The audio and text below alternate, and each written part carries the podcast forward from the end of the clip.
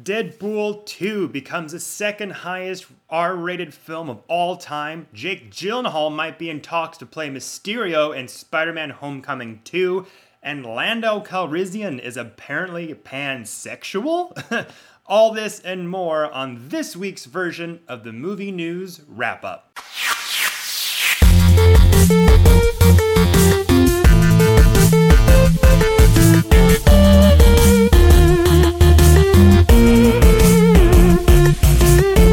Hello, all you beautiful people and you fucking nerds. This is Kevin Parr, aka Rated Parr. Welcome to the podcast. Now, right off the bat, I'm gonna say I do apologize for not getting the movie news wrap up up yesterday, usually when I post them on Mondays. Uh, it is sunny as fuck here in Vancouver, BC, and yesterday I had what I can only surmise as a very harsh case of heat stroke. Um, I went out, had some food with my lovely girlfriend. I was out in a patio in direct sunlight. I gave my hat to her because it was so hot. And after leaving the restaurant, I felt dizzy. I couldn't really stand up straight. Didn't really know what was going on. It was very confusing. So it kind of took me out of a whole day of production. So I am catching up today. Just want to thank you all for tuning in and listening to this week's wrap up a day late. But with that out of the way, let's get to the first story. And Deadpool 2 hit the theaters this last weekend, and it dominated the box office once again, bringing in a reported $125 uh, million domestically and 301 million worldwide which is huge numbers it came in it is now officially the second highest uh, earning R rated film of all time, coming very close, right behind the first Deadpool. So the franchise can now claim those two as very prominent trophies uh, in its franchise domination. A lot of people, though, were being very kind of judgmental of these numbers because in this day and age, you know, the stigma behind sequels can it, you know, get up to the the quality of the first one? Will it hit the same notes? Will it be lesser of a film, better of a movie? All around, everyone loved Deadpool 2. I think it was super entertaining, hilarious to a fault. It was so, so funny. Um, I have my own trepidations about the film. There were a lot of things I liked, some things I think it was lacking, but you can listen to that in my official Deadpool 2 review that I will be posting later today. But this film was super good, and the fact that it only came up second in the highest earning R rated film of all time, a lot of people took that info and started to kind of point fingers and go, oh, well, look at that. Like, didn't make as much as the first one, didn't go over as the first one. Like, superhero fatigue is now setting in. Look at these numbers, and it's ridiculous. I mean, this is still a huge win for the movie and a huge win for studios overall. Um, the film itself, its budget was pretty much doubled than the first one. Uh, the first film's budget of Deadpool 1 was around the $58 million mark, I want to say. And that the uh, second film, I think its budget was around 110 million still really modest compared to these other franchise films budgets, especially in the Marvel world. I think Black Panther just right off the bat made was made for around 200 million and Infinity War, my god, was made for like 300 million. So the fact that I got this much money back in its first weekend is a huge deal. Um, Ryan Reynolds has gone on record saying that if they are going to do a third movie, which, you know, pretty sure they will, um, that he was saying that he wouldn't mind kind of scaling things back a bit and going back to that very low budget that they had with the first one. Because if, if you have ever um, dived in to any special features or interviews with Ryan Reynolds and the creative team of Deadpool, you would know that some of the best moments in Deadpool actually came out of them maneuvering around budget constraints, which is awesome that they were able to do that. But like the famous scene, uh, one of the I think it was the end fight sequence when Deadpool, you know, his girlfriend's been captured and he says, "I need all the guns. I need all the guns." and he gets his buddies to like pack his this bag full and full of guns, rifles, everything. And then he forgets the bag back at home when he's in the taxi with Dopinder, and then just has to kind of figure it out as he goes. That was a hilarious moment, and that moment came about because their budget was starting to get used up, and they didn't have enough for this huge shoot 'em out action sequence that they wanted to do. So they just said, well, why don't we get him to gather all the guns and he forgets it and then he just has to kind of make it up as he go along.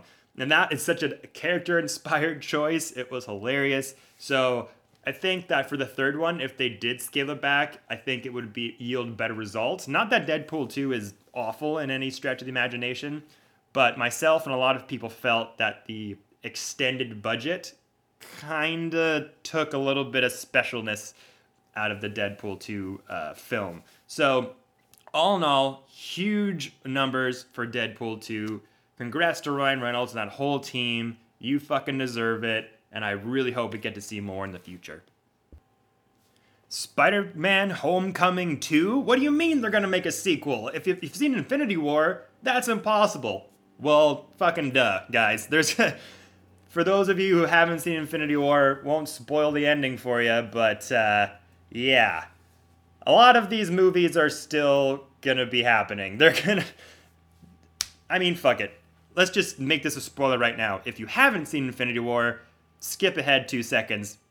Okay? Five, four, three, two, one.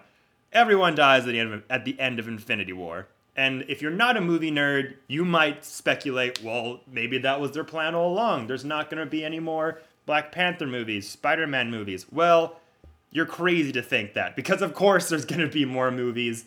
And we are getting this huge piece of casting news coming up for the sequel to Spider Man Homecoming, and that is their main villain is going to be Mysterio. And they who they have set to play Mysterio is Academy Award nominated Jake Gyllenhaal. He is going to apparently be playing the title role, and some sites are saying it's confirmed, some saying or he is in talks. But from all of the info that I've gathered, gathered, it looks like this is going to be a for sure thing. Um, Mysterio, if you're not sure who that is, he is one of the quintessential Spider-Man villains. Uh, one of the best in the Rogues Gallery. He is a part of the original Sinister Six.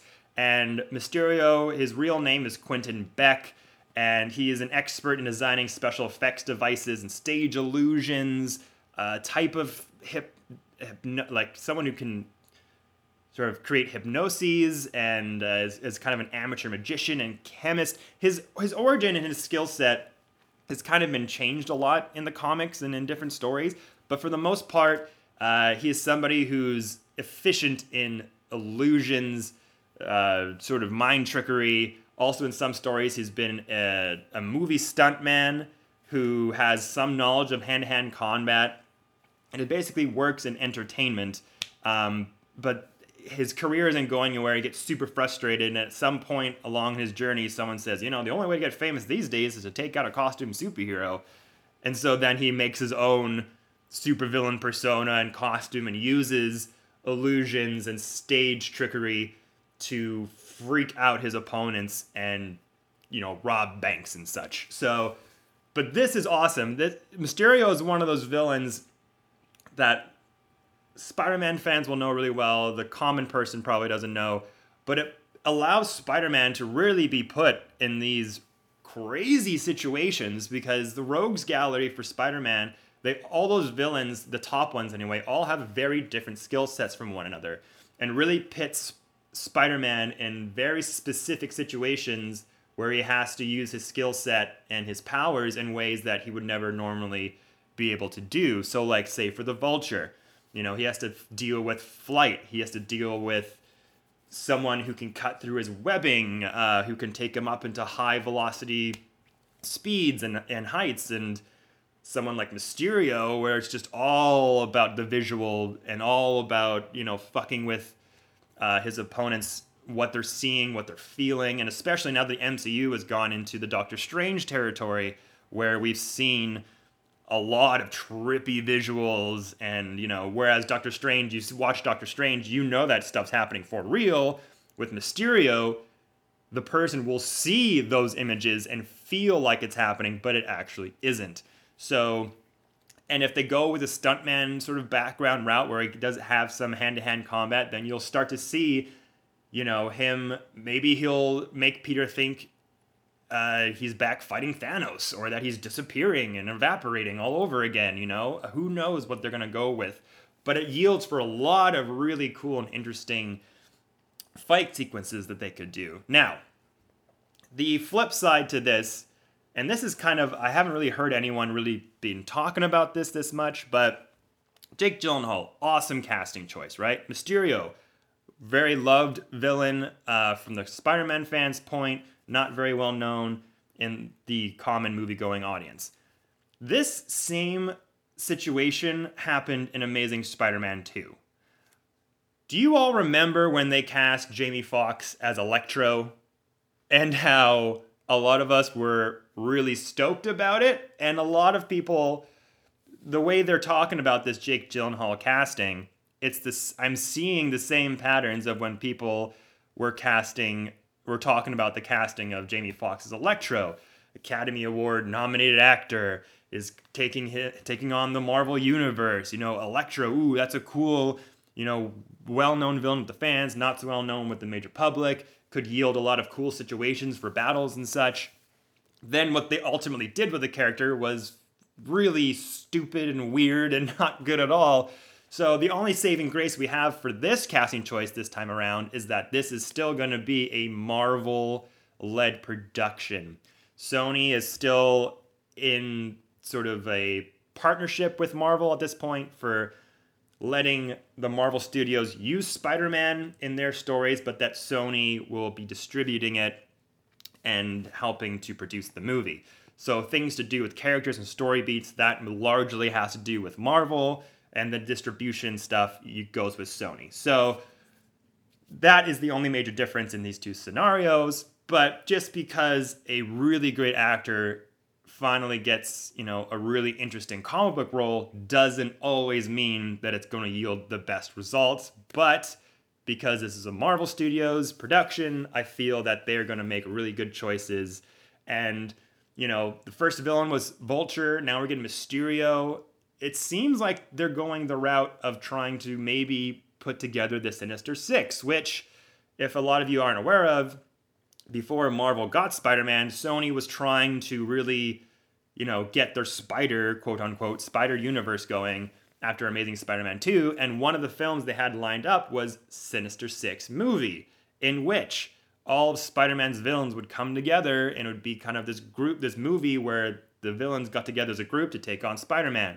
That's why in Amazing Spider Man 2, you saw them push forward so many fucking villains in one movie because that's where they wanted to go. So you had Rhino and Green Goblin and Electro, and there was a scene I think in the in Oscorp where in that underground lab where someone's walking by a bunch of rooms and you get to see Doc Ock's tentacles and you see I think you even saw Vulture's wings. But anyway, that plan obviously was scrapped and they went back to square one. But for myself, I would love to see a Marvel Studios handling of a Sinister Six uh, incarnation in uh, the this new Spider-Man world we're in. So super fucking cool news, guys. I am super stoked that Jake Gyllenhaal not only is finally doing a comic book movie, but that he is gonna get Mysterio. We'll see where this lands, but keep listening to see where it develops. And hopefully, they will announce his official casting very, very soon. So, with the start of the summer spring movie season, we are starting to get bombarded with a ton of new movie trailers. And one of the trailers that hit the internet last week that had a lot of people talking and a lot of people excited was finally the film biopic of Queen, Freddie Mercury, titled Bohemian Rhapsody. And this trailer was awesome. It set the tone, it really gave you an idea of where uh, 20th Century Fox will be going with this iteration. Um, I think who is playing Freddie Mercury? I can't remember his name. Oh, Rami Malek is playing Freddie Mercury. Looks amazing. They even put in the overbite uh, in his costume makeup, and it all looks very fucking awesome. But there is one aspect to the film that a lot of people are kind of discussing and debating, and that's in this trailer, there is not a mention or an, any innuendo of sorts uh, that, well, basically, that's showing that Freddie Mercury is homosexual. And his obvious, well, the way his life ended was through AIDS. And during that harsh epidemic in the 80s, and the trailer doesn't touch on any of it. And a lot of people have been discussing it, debating it online, but one very public response to the trailer was from Bryan Fuller. Now, Bryan Fuller, for those of you who don't know, is a huge American television writer and producer who has created huge TV shows Dead Like Me, Wonderfalls, Pushing Daisies, Hannibal, and most recently American Gods. He is a big deal in the TV world in Hollywood, and he had a response on Twitter and this interview with Upworthy that's got a lot of people talking about this issue even further. So on Twitter, after 20th Century Fox posted their Bohemian Rhapsody uh, trailer, Bryan Fuller commented, Dear 20th Century Fox, yes, it was a life threatening illness, but more specifically, it was from AIDS, from having gay sex with men. Do better. Now, this is in response to a description of the trailer that Fox put out where the film starts off at the evening of Live Aid, which was a charity for AIDS research, and Fox just comments Mercury was facing a life threatening illness and doesn't actually go out of their way to say he was dealing with AIDS. Um, and then in a interview with Upworthy, Fuller kind of went on more on his point on the situation, saying every Mary Austin who Freddie Mercury called the love of, even Mary Austin, who Freddie Mercury called the love of his life, somewhat famously corrected Mercury when he told her he was bisexual, saying, No, Freddie, you're gay, by emphasizing heteronormative images without a balance of same sex images. The marketing folks are making a statement of what content they feel more comfortable putting forward about this film. Judging from this trailer alone, it left it felt to me like queer erasure regarding Freddie Mercury's bisexually bisexuality or his relationships with men that felt conspicuously absent, or rather significantly de-emphasized. The use of life-threatening illness in the publicly the publicity material smacked so disturbingly of Reagan-era AIDS denial, my ass was triggered like Roy Rogers. He adds, representation matters. If a story I'm telling isn't necessarily a queer one, I want to make sure the audience understands there is a queer one telling it. So that's a very interesting uh, acknowledgement to say. I think that it's you know it's hard to say at this point because it is just a trailer. You know, we we won't know for sure if this is going to be a thing in the full movie. I mean, in this day and age, I think yeah, it would have been smarter to be more upfront about it. Um, rather than being very sort of wishy washy about it in the trailer. But again, it is just a trailer, it's the first glimpse. You know, usually with these things, you get your first teaser or your first trailer that sets the tone, and then closer to the release date, you get another trailer that's more in depth of the story and of the characters that you're telling it with. So, I, especially after this kind of bad publicity backlash, I would be very surprised if Fox Studios doesn't A, make another trailer soon, and B, that it has more those elements put into the trailer. If, and that's if, they film those parts in the trailer. And also, there's other uh, aspects to Freddie Mercury's life that are pretty dark as well. Apparently, like beating a woman and uh, a few other things that people have commented on that they're not too sure if they're going to show or anything like that. So we'll have to see if, if that all goes down. Apparently, like he has drug use as well. And in most cases, in biopics like this, it's very it's a fine line. Sometimes they tell you the whole truth. Sometimes they really embellish it and make it kind of murky and cloudy, or they might allude to it or, you know, suggest it but never show it. I'm hoping for this one because he is such a beloved character, such a beloved figure, not only in music but in pop culture and just our society. I mean, God, if you haven't ever sung Bohemian Rhapsody at the top of your lungs drunk at a bar, you haven't lived.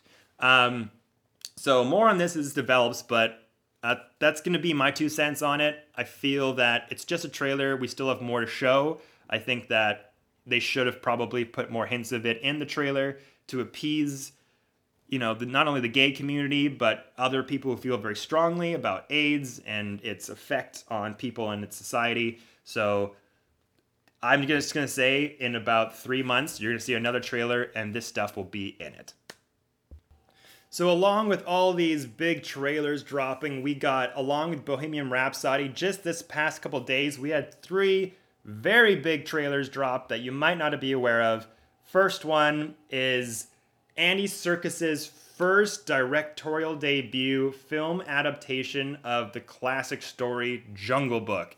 Now, this story is different from the Disney made one that we got a couple years ago that was directed by Jon Favreau and that was way more family friendly. This one is being called Mowgli. And right off the bat, you can tell this is a darker story. It's a bit of a reimagining it's not solely dedicated to the story of the original book and the cartoon movie like the Disney one was. Um, this story followed the upbringing of Mowgli, raised by a wolf pack in the jungles of India. He learns that the harsh and harsh rules of the jungle under the tutelage of the bear named Baloo and a panther named Bagheera. Mowgli becomes accepted by the animals of the jungle as one of their own, all but one, the fearsome tiger Shere Khan, but there may be greater dangers lurking in the jungle as Mowgli comes face to face with his human origins. So, yeah, they do go that route of ex- doing exploring more of the Mowgli side of things. That's not so much a carefree sort of childlike adventurer. There, there seems to be really dark themes going on in here, and the cast for this is super super good, on par with the cast as a Disney-led production. You got Christian Bale, Cate Blanchett, Benedict Cumberbatch. Naomie Harris, Andy Serkis is also in there. Um, Tom Hollander, just a lot of really good actors. And the different, the big difference that they're trying to sell this movie on, as opposed to the Disney one, which again, apart from the darker tone, is that Andy Serkis is directing this one, and that it's really going to focus on motion capture much more, I feel, than the Disney-led one. Um, not too sure who the partners are who are making the special effects, but Andy Serkis has been said to be very, very deeply involved in the animation side of things. So even from the trailer, you can tell from the characters' movements and facial uh, acting that there's something different going on, and that I think the performance you're going to get from these CGI characters are going to be very interesting to sort of compare and contrast to the Jon Favreau one. Um, a lot of people are saying that maybe this is coming too soon, that Jungle Book is still fresh in a lot of people's minds, and that, you know, it's easier to have a fun time in the movies than it is to have a dreary, dark one. So we'll just have to wait and see. I'm looking forward to this. The concept, uh, when it first came out, that he was doing a Jungle Book movie and Disney was also doing one, I was like, what's the point? Those are two super similar. I didn't really see the value in it, but after seeing the trailer, holy crap, guys, this looks so good. You need to go on YouTube and look it up right now.